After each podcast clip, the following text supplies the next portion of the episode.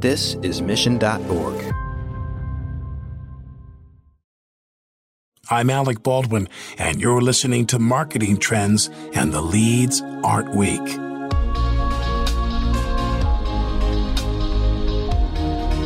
Hello, and welcome to Marketing Trends.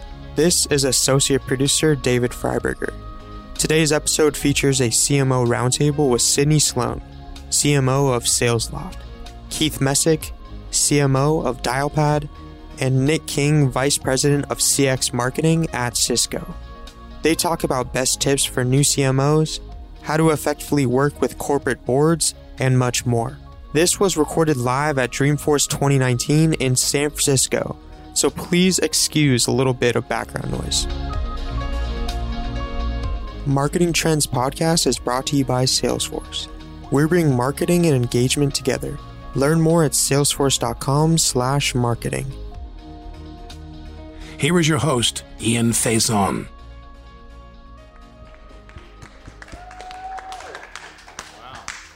Thanks, Emily and uh, Team Pardot for putting this on and uh, just being awesome in general. You can go to pardot.com slash podcast to learn more.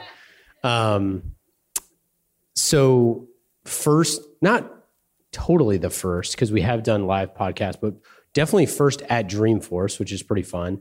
Uh, we brought a lively panel. I know that during the day, the Dreamforce panels can be potentially a little dry at times. So we're going to try to liven it up. Uh, and hopefully, everybody, if you haven't got mm, some sort of beverage, you can get a little lubricated yourself here. Um, so let's start off out the gate. We're going to go to Keith first pressure. Can you share your name and title for the podcast audience? Okay, that's a tough one. Yeah. Uh, Keith Messick, I'm the CMO at Dialpad. We're going to go in order. Yep. the mic just got passed right. for those of you listening in. Um, Sydney Sloan, I'm the CMO at SalesLoft. And Nick King, I look after marketing for a portion of Cisco called CX. So on marketing trends, you know, we talk to marketing leaders, and what we try to do is get kind of inside the mind a little bit of their background, what they've worked on, who they've worked with, what are some of their favorite campaigns, what are the different um, you know things that they're working on, and what their companies are doing. Um, and so today we wanted to be able uh, to be a little interactive. So we're going to do some Q and A portions. So start thinking of questions. Um, I kind of view podcasts in general as a tool in which you can reach you know millions of p- people potentially in hundreds of countries. This podcast is reaching people in 130 plus countries right now. So you know it, at the pied piper right now where we're sitting here uh, in this room we're actually reaching you know thousands and thousands of people which is really exciting. Um, but it's kind of a two-way street and a lot of times it doesn't necessarily feel like that um, because in marketing we tend to uh, kind of talk at people sometimes instead of you know listening as much as we can. Um, so for the panel, I wanted to start off with how do you think about listening? How do you uh, talk to your teams? How do you structure ways in which that they can listen to your customers, listen to prospects in order to uh, market later on?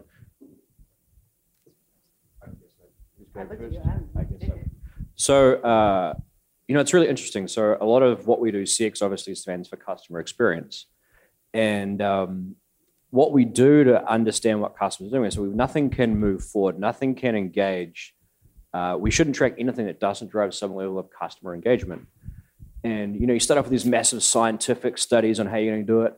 And you know what the team realizes going and talking to a customer actually makes a lot of sense. And then what we found was we created these setups to graduate any campaign which requires the team to talk to four or five customers before they go do it. Now they've figured it out. They cheat. They go talk to the customer and come back and say the customer's got this campaign idea, which was which is smart. Um, but I think I think just always leaning into the customer, um, it, it allows gives us credibility. We talk to the product teams, um, but also the safety. I think is important for your teams to say when they think it's not a good idea because uh, often customers will look kind of crazy and you've invested a lot to do these campaigns. Um, and the team also has the veto right to stop a campaign or an idea going to market, um, which is kind of interesting empowerment that you give them.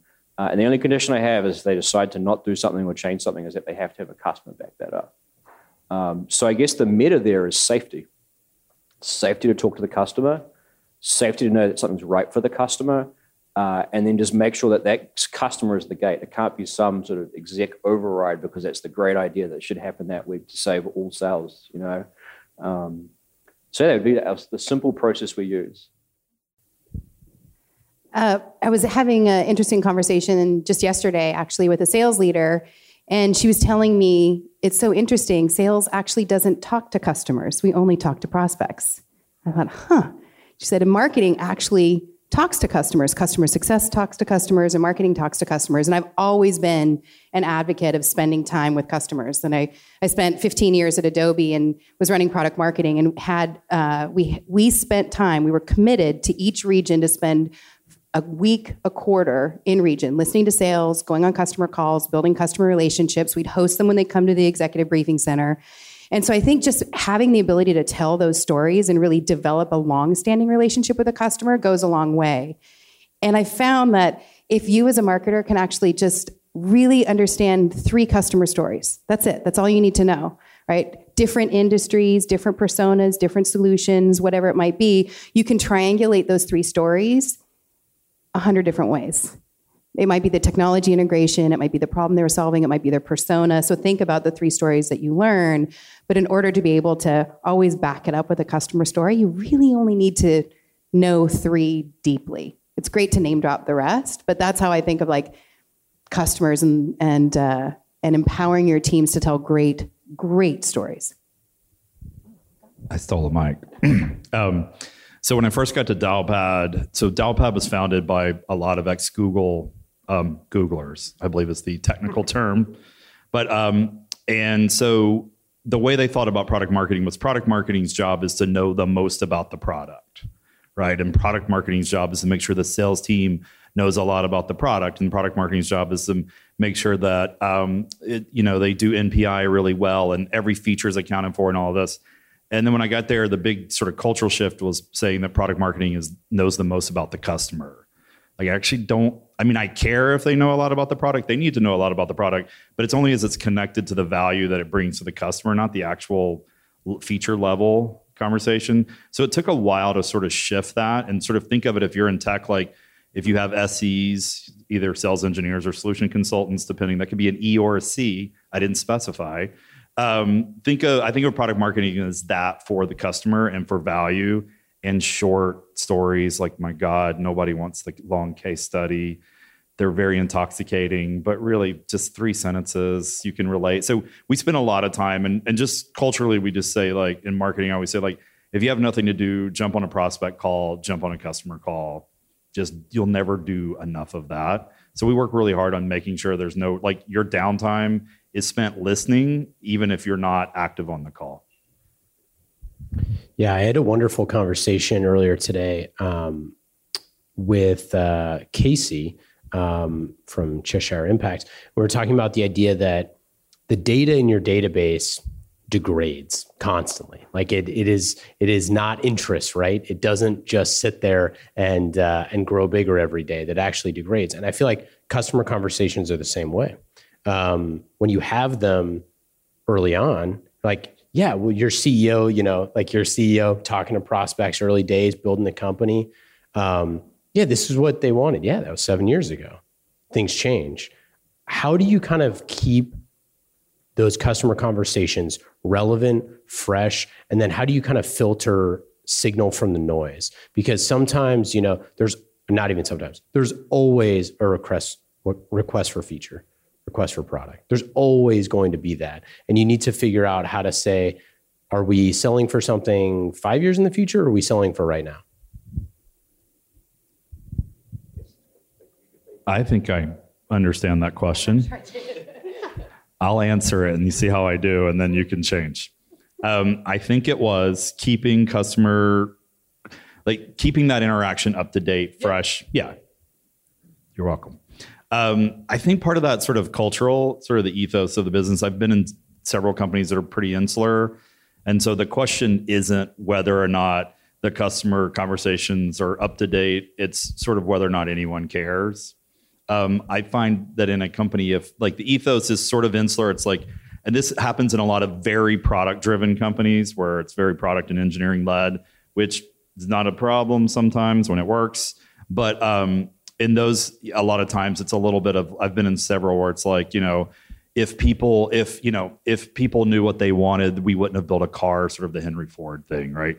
I'm like well okay so that's can we go for second in a million? You know it seems like a weird like the law of averages. So i'd just rather just talk to customers. But i think when you culturally are a company especially if you're sort of sales and marketing focused and you care about customers i think that takes care of itself. I think it's really hard to force to the forefront if the company is sort of insular and not thinking like what do what do customers need? And not just on the features but like how do we cultivate relationships? How do we get them to advocate for us? How do we sell them more stuff without constantly just trying to sell them more stuff et cetera et cetera? I think a little bit starts with just the culture of the company. Yeah, i'll definitely riff on that. Um, one of our cultural values is customer first. And it's a live recording.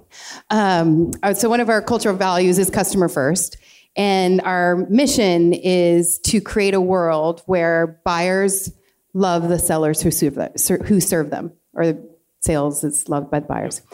And um, and so one of the things that we do is uh, it's great actually within our platform, within the SalesLoft platform, we can record calls and video conversations. And so our CEO Kyle Porter has a cadence set up for customers when they go live um, that it sends out an invitation to have a conversation about how it went. And then it's recorded, and he'll take a snippet of that and he'll share it with the team around the experience that they had, the problems they're solving. And so we're constantly getting to hear his conversations. And then we took it one step further and created a customer first segment in our company All Hands.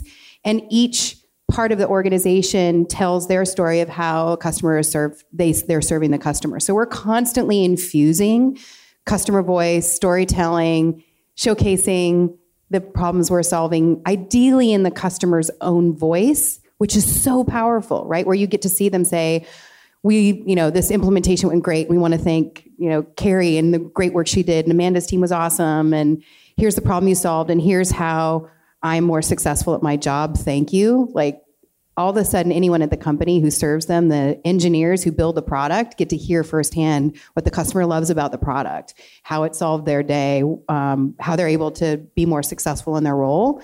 Um, and so, you know, I think that's that's a way to keep it fresh. Is if they have yeah. a way to continue to record in the customer's own voice and feed it back. And then, yeah. So, how do you? What's um, what's the mechanism in which that your team ref- receives that feedback and like puts it back into collateral copy uh, you know advertising things like that. Yeah um, i'll add to that. Sorry to take the second one but um, big fan and i have to uh, shout out dave gerhardt from drift for this one um, in using uh, peer reviews so like a g2 crowd reviews. We read every single one. We respond to every single one. So i'm a fan of tripadvisor i kind of like we got to do the same thing. Um, but then taking those clips of what customers say and infuse that into our copy, into the website, onto advertisements, um, I think is a great a great way to. And we've it infused all over our website, so we just grab quotes directly from customers.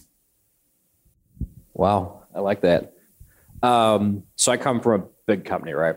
Um, lots of people, lots of customers. Who hears from like a large company? So we have lots of programs and then we have these things with advisory boards. They're, they're wonderful. And you use those and you collect the data and you get the data, which is good.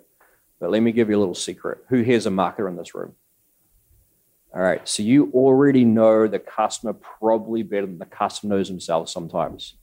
The data we have, the way they interact with you, which campaigns are working, what the trends reports are.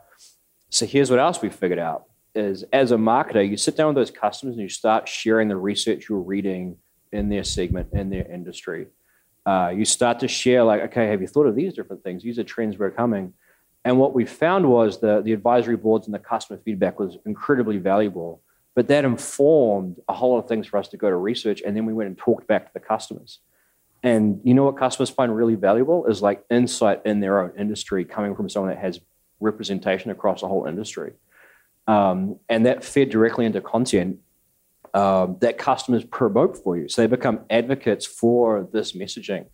And I think that's the that's a little sneaky trick on like customer experience and how you create an advocate from your content is not only do you try and learn your customer, but you take all that insight to create a way of saying, hey, how do I create that information, make it valuable to the customer? Because they're fighting the same battles we are, trying to sell them something. They're trying to sell people internally for these platform changes of technology pieces. So what we learn understanding our customer is even more beneficial usually for the customers themselves.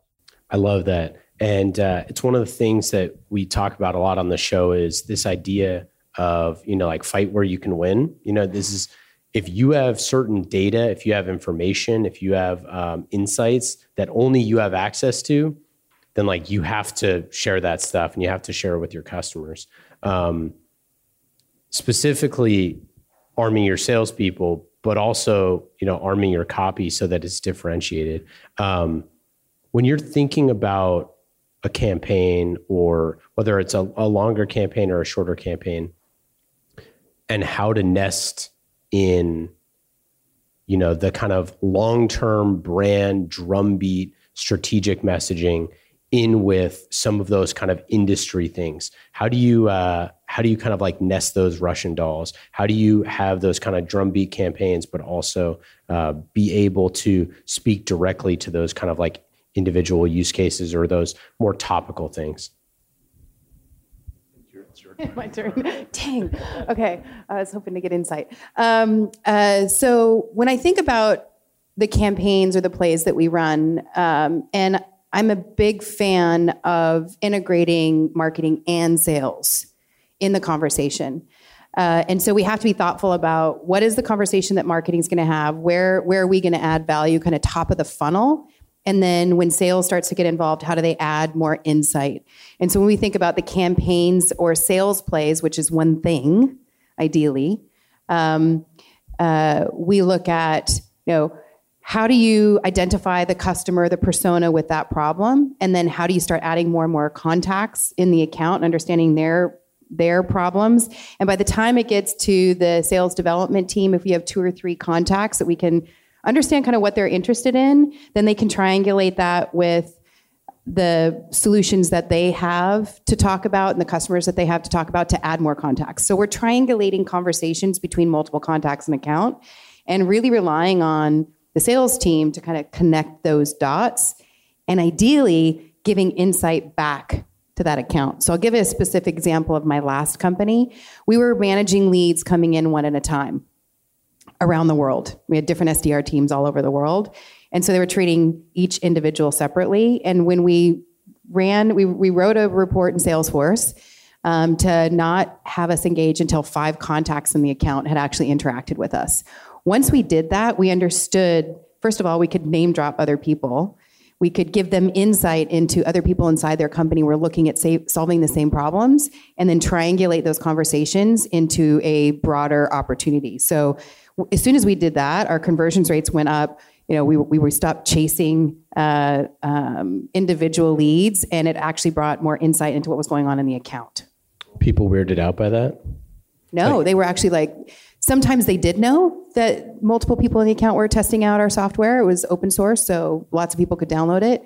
Um, and then when they didn't know, they were like, oh, you know, uh, these three other people around the world are also trying to solve this. Like we can triangulate together and actually bring the solution to market versus one person trying to do it on their own.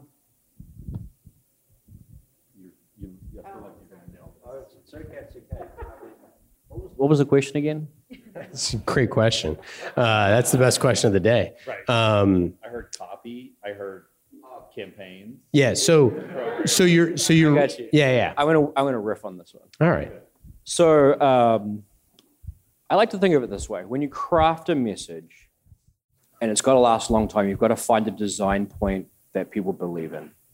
And what I mean by design point is it's not about your product, it's about some truism as to what the technology or offer can deliver that sustains beyond that one offer. So I'll give you an example. Like people have been buying stuff for Cisco for 30 years. They know that if the network goes down, that's not good. Countries rely on internet. This is a, a design point. But what if we told people that you know that same design point can apply to telephony, which we did 20 years ago? What if we can tell them the same for the compute? So the design point is like, well, how if you just make everything as consistent as, as this utility as internet? So find a design point for your product that goes beyond just what your product is. Um, And what that means is that people, your sales salespeople, will walk into those accounts and be like, "Of course, you want this to always work because you wanted the internet to always work. This should always work." So rather than you know trying to build a you know perfect differentiated product pitch and trying to fight you know you know line by line with everybody else on what it is, find a narrative that makes sense whether the person understands the technology or not. And then the secondary piece to that is people are more emotively connected, in my opinion, to their business decisions than often some of their personal decisions. Like, I don't care what coffee I get. I like good coffee, but I don't like have a meltdown if it's doing. But decisions around which platforms I use, which campaigns I do, and the people that I work with, that's a really big decision. And so make that design point also reward that person individually as much as it does the technology you're trying to sell. So that's how I would craft the message. I am going to talk briefly about the emotional hook of making that decision, which is sort of additive. Um, in our world, so we are the smallest player in a, an industry filled with massive publicly traded companies. So we provide business communications, a cloud, voice, video, text, call center, AI, because I'm obligated under a law to say that. Um, but so we we have to like it's not just the product is different but like how we market, how we talk about it, how we message, the campaigns, the programs, all of that have to be different as well. It's actually part of sort of goes back to brand. Like people buy Dialpad many reasons, oftentimes for emotional reasons, usability. It's a brand I want to be associated with. It's more in line with how I see the world. I'm sort of a digitally native company. I consider myself a progressive IT shop, and this feels like innovation, et cetera, et cetera. So we're constantly trying to push the limits of like how to talk about it in a way that is unlike anyone else talks about it because it's really easy to just say the same thing. It probably applies in most of our businesses, but like, and it's an easy trap to fall into because it's like no one ever got fired for saying the exact same thing as your biggest competitor. You're like, it's safe. But depending on where your position is in the market, you, I mean, I can tell you all of our competitions, their balance sheets are much better than ours. Um, so then you just run into like, well, why Dialpad? Why whatever company, right? Because if I'm if I'm risk averse, then I go with the best balance sheet. So part of that is figuring out like who we should be marketing and selling to and being something for someone as opposed to trying to sell to everyone.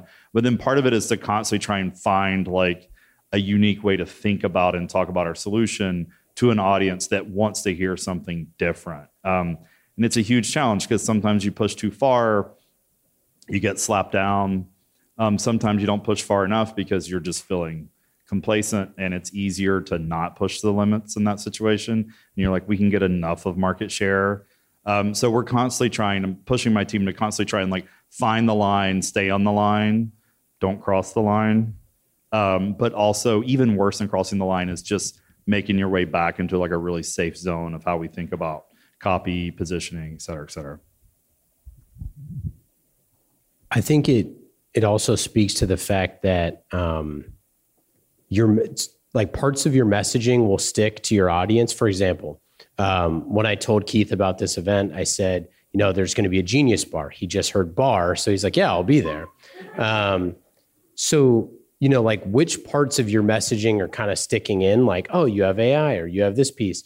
It is part of that. Um, but back to the emotional part is like people buy for all sorts of irrational reasons. Um, we all, you know, whether it's software or otherwise, people buy because they have an awesome sales rep and they're, you know, whatever. Um, but I think for marketers, for a lot of marketers, what they struggle with is like just getting past that threshold of being memorable in some way, being front of mind in some way, so that you get consideration, so that you get that. Um, and you have to be creative. Uh, but creative is a very mushy thing. How do you look at creativities with your teams? How do you look at being memorable? How do you look at being front of mind for your customers or for prospects? All right, I can do this one.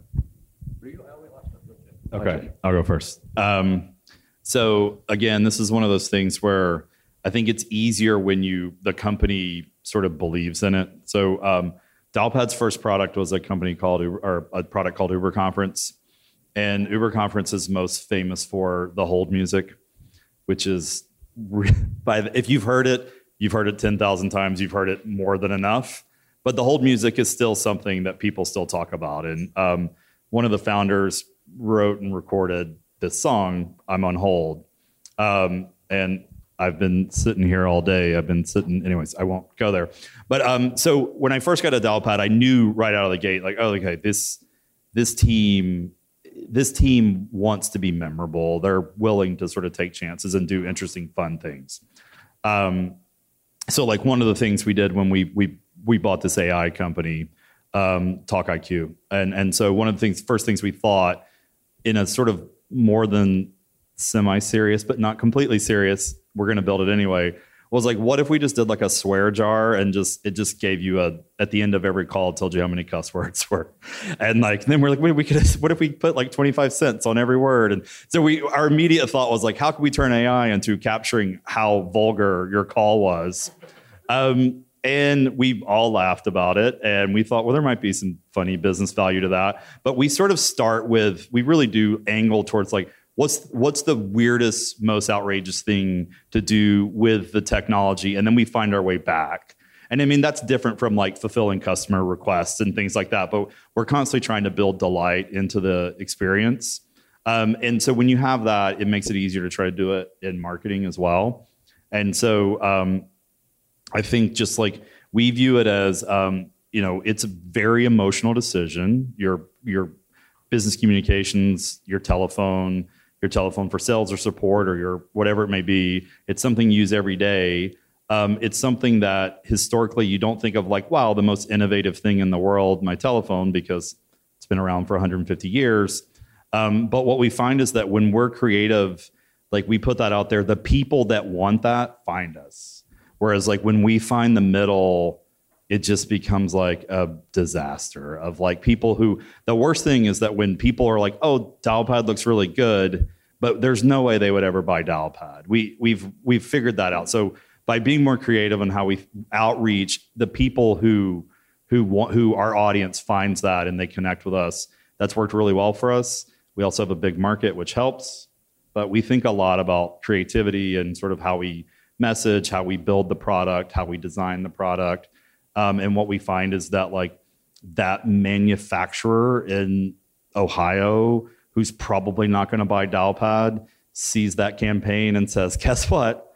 I'm not buying Dialpad," and we're cool with that because it, the person that was going to buy it is it's more obvious to them. So I think we we always try to take big swings. I think it was Bill Shakespeare who said, "Know thyself." You know, it was nice. Bill himself. Sydney. Cool. Um, so I take a little bit of a different angle, and I think maybe I, I grew up more in enterprise B2B, and so I'm maybe slightly more risk averse, even though our company uh, started big and bold. I think they did the Mark Benioff for president uh, campaign, like when we started, which got a ton of social buzz. I think it was like the, the biggest. Um, uh, reaction that they had had that year. And then I guess we shot money out of a two dollar bills out of a cannon that didn't work so well. Uh, and and so thankfully um, that didn't work so well because it's kind of lifted a little bit of the pressure to go for the big the big punch. And so where I come from brand because I think it's important is consistency and really understanding what your brand stands for and investing in that. So for us you know, we want to be put our brand out there. We use a lot of partners that share the same values that we do, that stand for the same thing. So we're all we, we want to align with people that are looking to change the sales industry for the better. And if they share the same mission and values that we do, then we want to go all in with them. And so we've taken like this kind of community first strategy of getting the brand out to the end users that align with them. Um, and then, you know, just investing, investing in the consistency. I never thought I'd put a billboard on the 101, but hey, there's a billboard because um, I know what my markets are, and I want to make sure that people are seeing um, seeing us here. We're as everywhere we possibly can be with our brand, um, except on sandwich boards because I think that's lame, and I would never make anybody wear a sandwich board. Poor people. Um, I know, I know. Um, but uh, so I would say it's consistency, it's aligning through partners to help who share your your vision and values and and getting your brand out through them and then the, th- the third one is building the brand of our customer if you can build a loyalty, I think Salesforce does an amazing job of this with Trailblazers. Um, and so, if you can build a loyalty of your biggest followers that they want to be part of the overall movement, that's where I'm investing. I'm investing in the the next generation of leaders that also are there. So, community and, and customers. So you get the full spectrum. Now you're like full B2B. Um, so I'm all about simplicity. Right. Like people are so overloaded. Like I can't keep up with my text messages. I have no idea what my Powerball was last month. You know, there's just so much going on that I'm like, okay, the right way to engage someone is just give them what they want in the simplest way possible so they can articulate it. And then, okay, that's the first thing. So now they understand what it is I'm trying to help them with. The next thing is like, well, what if I invest in this person in a way where they walk away from this knowing something more about what I just told them about? in a way that they then become more skilled. And uh, it turns out we have this technology called marketing automation, which everyone thought was about driving demand. Uh, but what it's really good at is delivering messages at the right place at the right time. So you deliver a simple message like, hey, this is cool. Everyone's like, that's cool, really easy. But then if you say, here's the right shoes to wear to be even cooler, um, and you do that at the right time. And so there's subtle things we can do about simplicity and then just delivering a piece of insight or knowledge that makes that person more able to deliver that simple message themselves. Um, and it's not, you know, I'm not building crazy brand campaigns and, and none of that stuff because I, we can and do all that. But like, you know what? People really appreciate when you make your life easier. They understand something that's a real problem from that day, and then you make them more successful for that. And it builds this affinity with your brand. So it's truly brand marketing um, you get to know what's good and what's bad because they engage it. Because guess what? We use the marketing automation platform to deliver it.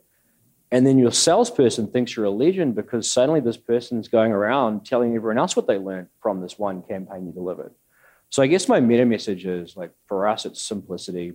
Like remove all the words that make no sense. My test is if you cover up your brand and you read it and you have no idea what it says, probably should start again. Uh, and then like go talk to people that are doing this stuff and ask them like what are the th- three hardest things you did today and i guarantee one of those will give you an idea of what to reward them with i think um, of marketing sometimes as a little bit of the good idea factory and sometimes as the cmo it's a hard thing to do is that you have to say no. Um, I'm curious, either what is something that you have said no to that one of your employees brought you that you thought was a good idea, or what is something that in your career you brought as a good idea that someone said no to that you were upset about?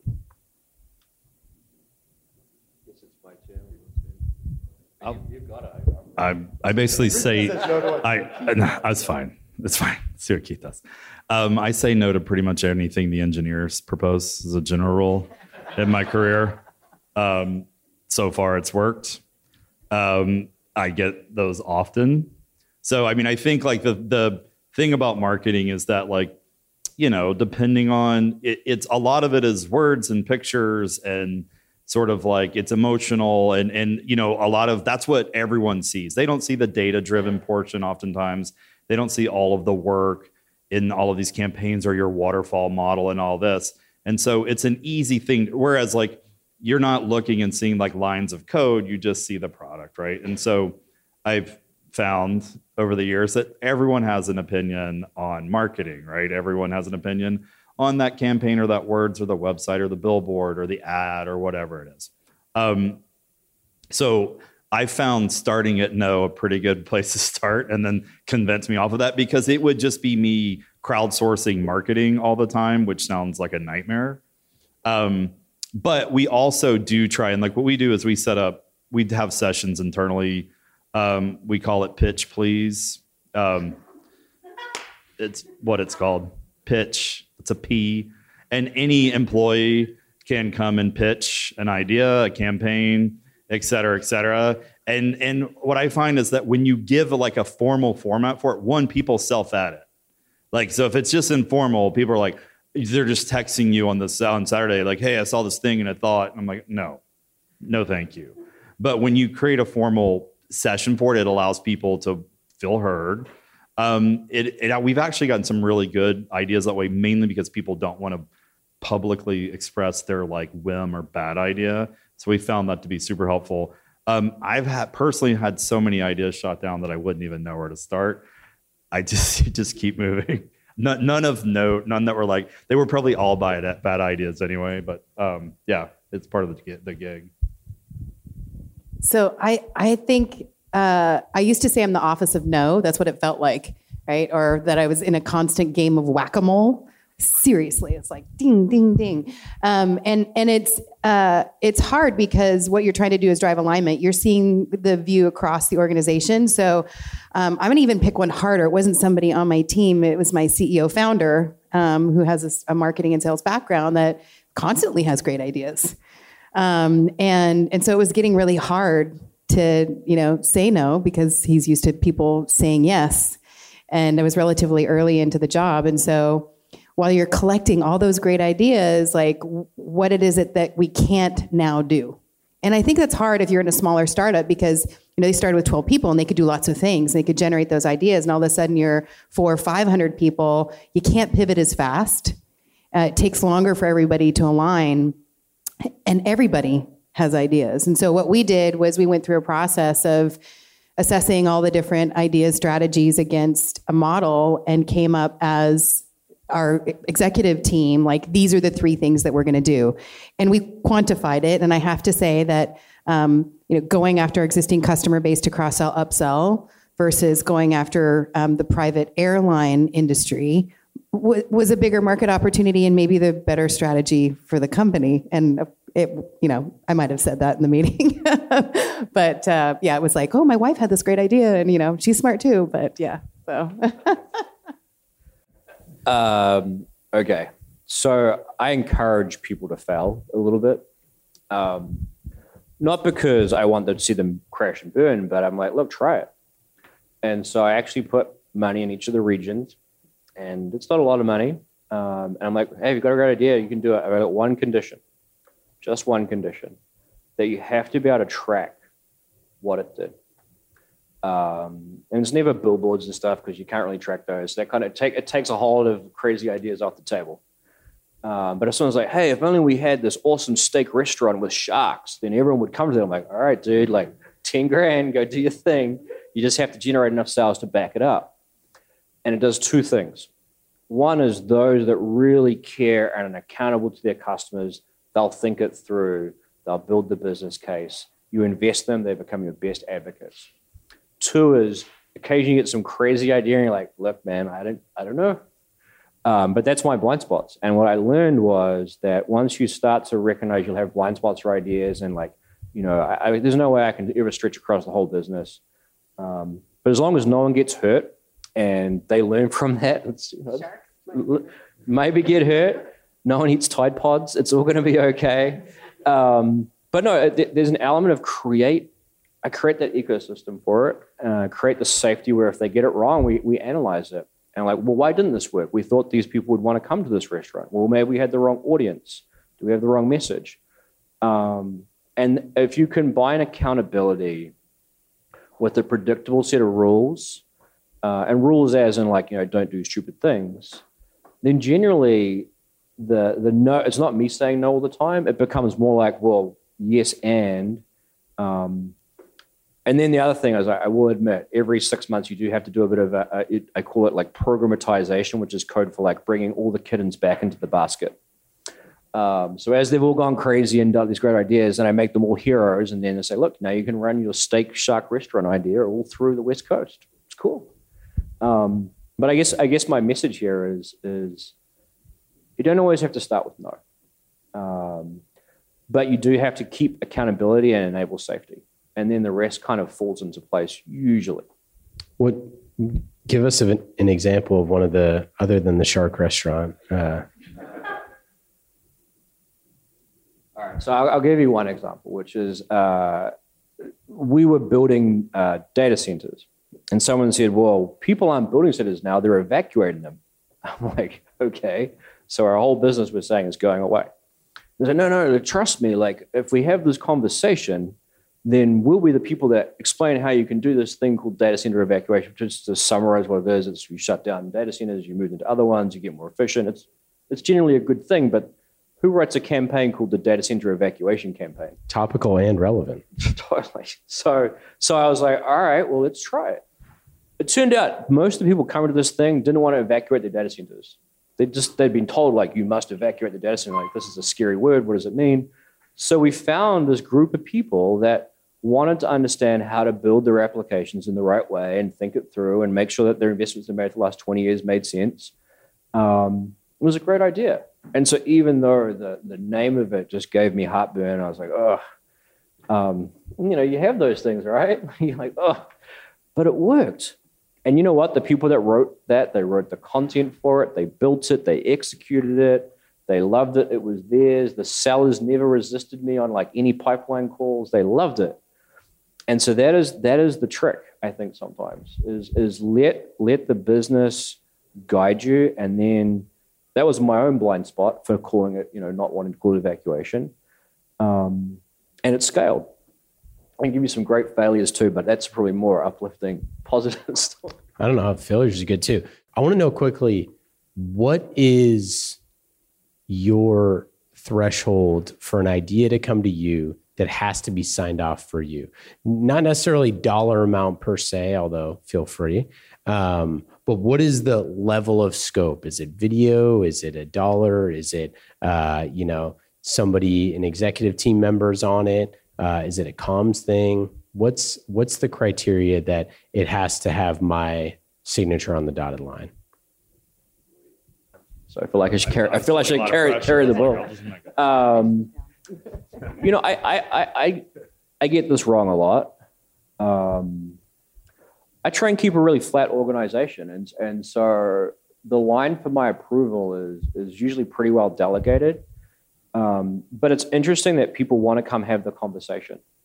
So I'm like, hey, like if you've got a crazy idea, um, grab 15 minutes, um, just come in, let's riff on it. We'll grab the whiteboard, we'll drink some Red Bull if we need to, and then let's see if that becomes something. Um, and then and then I say, look, like rather than me approving it, do your peers approve it, and do they think this is a good idea, and do you believe in it?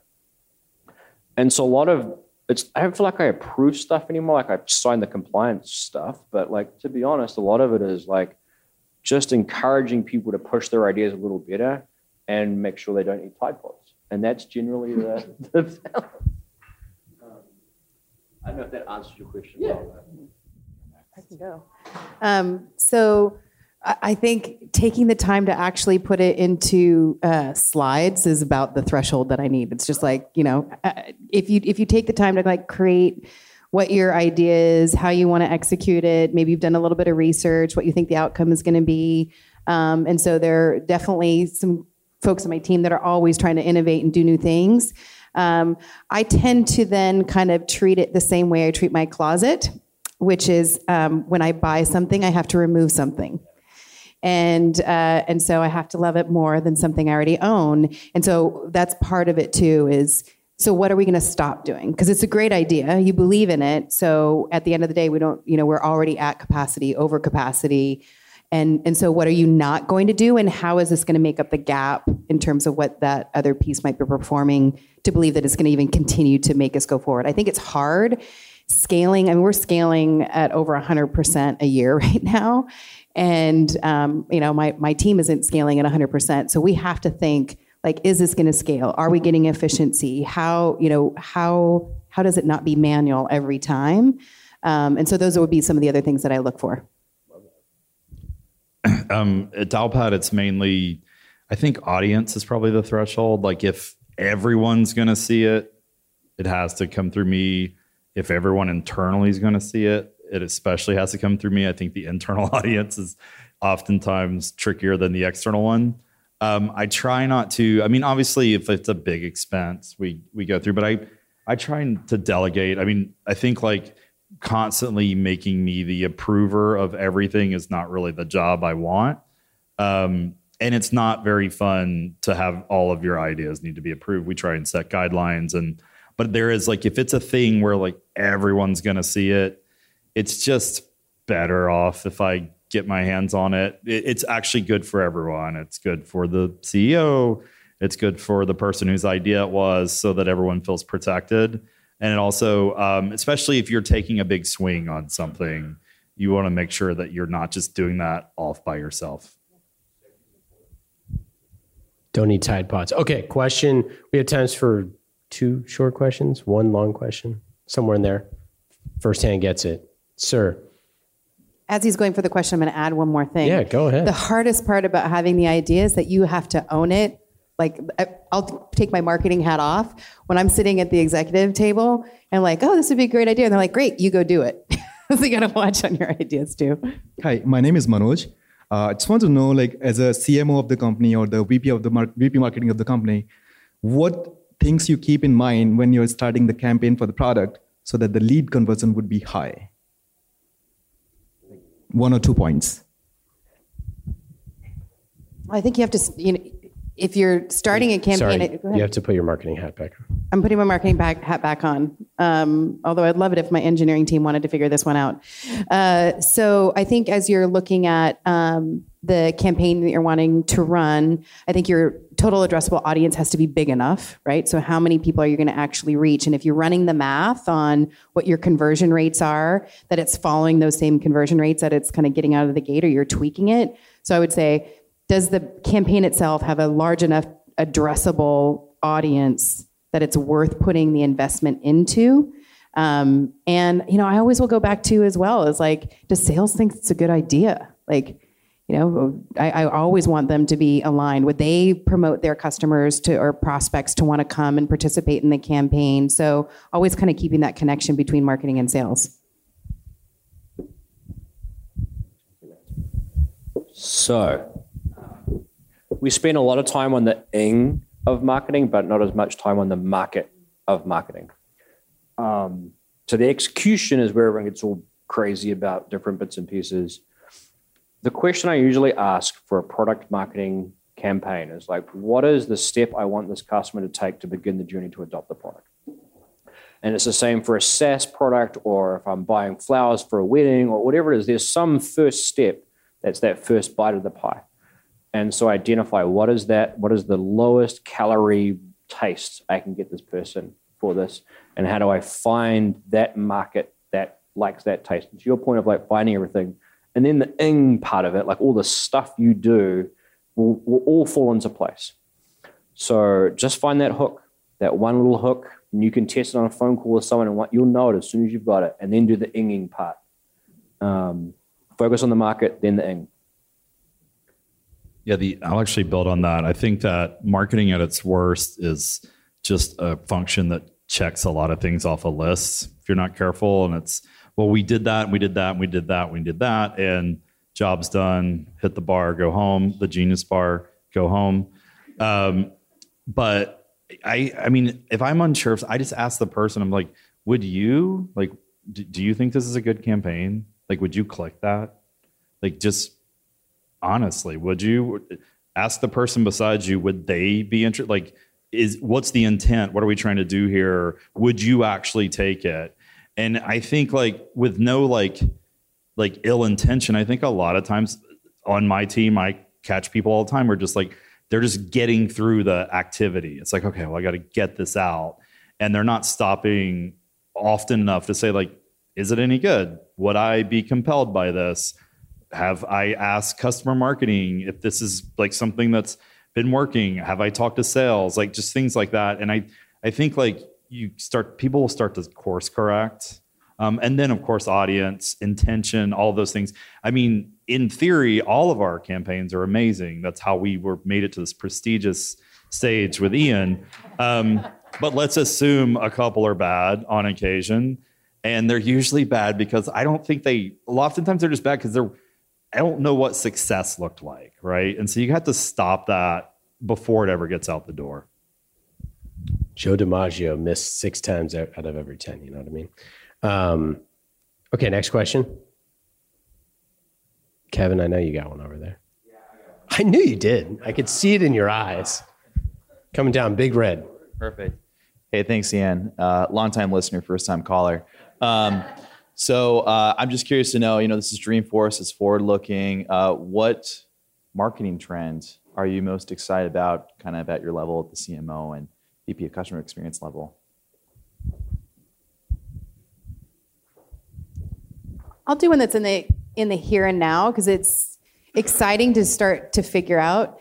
Um, and I would say that's the integration between intent data and action, and really trying to figure out what to do with it. It's like marketing's new toy, right? Ooh, more data, yay, right? But it's all different. The, the different vendors kind of provide different views of intent at different stages. And so I think we have to be mindful of what that is. And then how do we translate that into action where you know does that intent actually need to end up being outbound or is it just a signal that is adding to the engagement score um, so still kind of trying to triangulate that out um, it's maybe not necessarily a future future trend but i think it's a trend in the here and now as we all try and like we're all doing it but do we really know what the right model is? Yeah i would say um, i think the line between marketing and revenue is continuing to blur more and more and more especially depending on the type of company you're in. So um, at Dialpad 40% of the revenue is um, self-serve freemium trial. So that just reports into marketing. Um, I have the team that fulfills that. I have engineers that work on the growth side of it, et cetera, et cetera. Um, so I love that piece. I think you see more and more like chief customer officers, which are starting to own marketing and sales and customer success. So I think like just the mashup of like the customer as like the atomic unit of revenue and success is like a really positive trend. And I also think like it gets, I think marketing is for the most part out of the sort of like you know half your budget don't know which budget half is good. Like i sort of think we've passed that. Um, and it it sort of gets marketing i think in sort of a, a even more strategic role especially in technology companies where like so much of the so much of the funnel is marketing before it ever hits sales. And i also think it's really hard to outbound your way to the promised land like at scale as the numbers get really big. So marketing plays an even more and more more important role of getting things into the funnel, getting them faster through the funnel, getting them through the the stage that everything seems to stick at, et cetera. I think that's it's actually personally very satisfying. So hopefully that trend keeps up. And next week I will be CEO of Dialpad, um, or not. Thanks, Craig. Yeah. Uh, well, for me, I'm a little biased. I think the shift in the way that customers perceive their brand is that experience. And you know that customer experience is really something that we as marketers have the most touch points of. And so if you think about what a brand experience is and what a product expression is, it's more than just that, you know, what the product is or when it gets bought or, and it's how it gets used and what that experience is with that company and how responsive they are when something goes wrong. And we as marketers, we actually own most of those, or we're custodians is probably the more appropriate word we're custodians of a lot of those touch points. And so the more that you think about what you do as a marketer, that what we do as marketers is about everything from acquiring a net new customer to renewing a customer that's been with you for you know 100 years is all part of that that that customer experience journey that we as marketers deliver. Um, and I just want to build off something you say, which is, you know, we used to be marketers in the sense of like we built these beautiful campaigns and people thought of us as brand uh, I'm very B2B, as you can tell, but I would say 80% of my conversations are revenue driven. Somewhere along the line, marketing became responsible for driving pipeline demand, leads, demand gen. Like we're looking after a large portion of the business. You have all the tools to do it. And so the other shift I would encourage all of us to take is start having a revenue aligned conversation. Don't be afraid to say what the brand is worth and how that expressions beyond yourselves. Um, so that's kind of what I'm saying. It's it's an exciting time for marketing. The last thing is we have more data than any other part of the business, um, more than product, more than engineering. It doesn't matter if you're SaaS or hardware, or what have you. Marketing knows the customers better than almost anybody else. Um, what we are terrible at doing today is presenting that in a way that's consumable, that doesn't sound like a bunch of pseudoscience to our engineers and other stakeholders. And so as you put it in the lens of, of experience and revenue and other portions, uh, that's incredibly powerful. So it's it's a it's a fun time to be a marketer. Final questions? Anyone? Shoot the hand up. Okay, so thanks everyone for for coming. This has been super fun. What I find is really fascinating is that this is going to be the most highly listened to session of all of Dreamforce because we have the power of technology behind us and we're a company that does marketing. So this is going to reach thousands and thousands and thousands of people, which is pretty exciting. That's my promise to all of you who are in the room. You're part of history here. Um, and uh, uh, if you haven't, check out Pardot Puppies because they're puppies. So go check it out. Uh, check out marketingtrends.com and listen to uh, to some fun episodes. Um, any other additional questions or anything you have, email team at marketingtrends.com. We'll send it over to these three. If you have follow ups, if you have anything like that, if you're listening abroad and didn't get to visit, um, then uh, send it to us and we'll ask them the questions and get you answers on the show. Thanks so much for hanging out.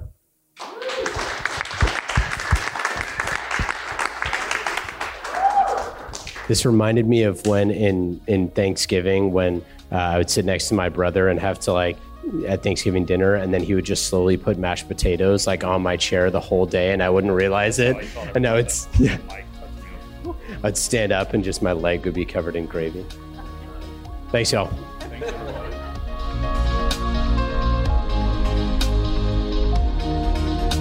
Marketing Trends Podcast is brought to you by Salesforce. Discover marketing built on the world's number one CRM, Salesforce. Put your customer at the center of every interaction. Automate engagement with each customer and build your marketing strategy around the entire customer journey. Salesforce. We bring marketing and engagement together. Learn more at salesforce.com/marketing.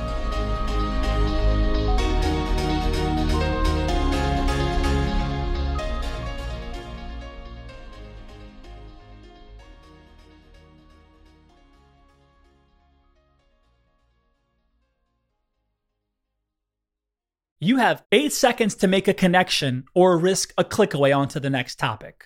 The difference lies in your ability to deliver relevant experiences to your audience across devices and across channels. But delivering on a really great experience is impossible without the right people and the right technology.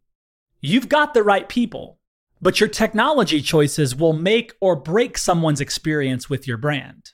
At the center of gravity of your digital experience, Brightspot Content Management System can deliver relevant content, personalized experiences, and cross channel synergies to create unforgettable brand experiences. So you can be a bright spot in someone's day. Head over to brightspot.com forward slash marketing trends to find out right now. From global crisis to hunger relief efforts, the messages you deliver save lives, inform important decision making, and help keep communities safe and sound. The speed and scale of your content needs to be delivered faster and on a much larger scale. Brightspot Content Management System has supported some of the world's largest brands to communicate on a global scale. From Johnson & Johnson sharing critical information with their customers to helping Whole Foods tell their brand story to a global audience. Brightspot is designed to handle rapid iteration and personalized messages to those you care about most. Learn more at brightspot.com forward slash marketing trends.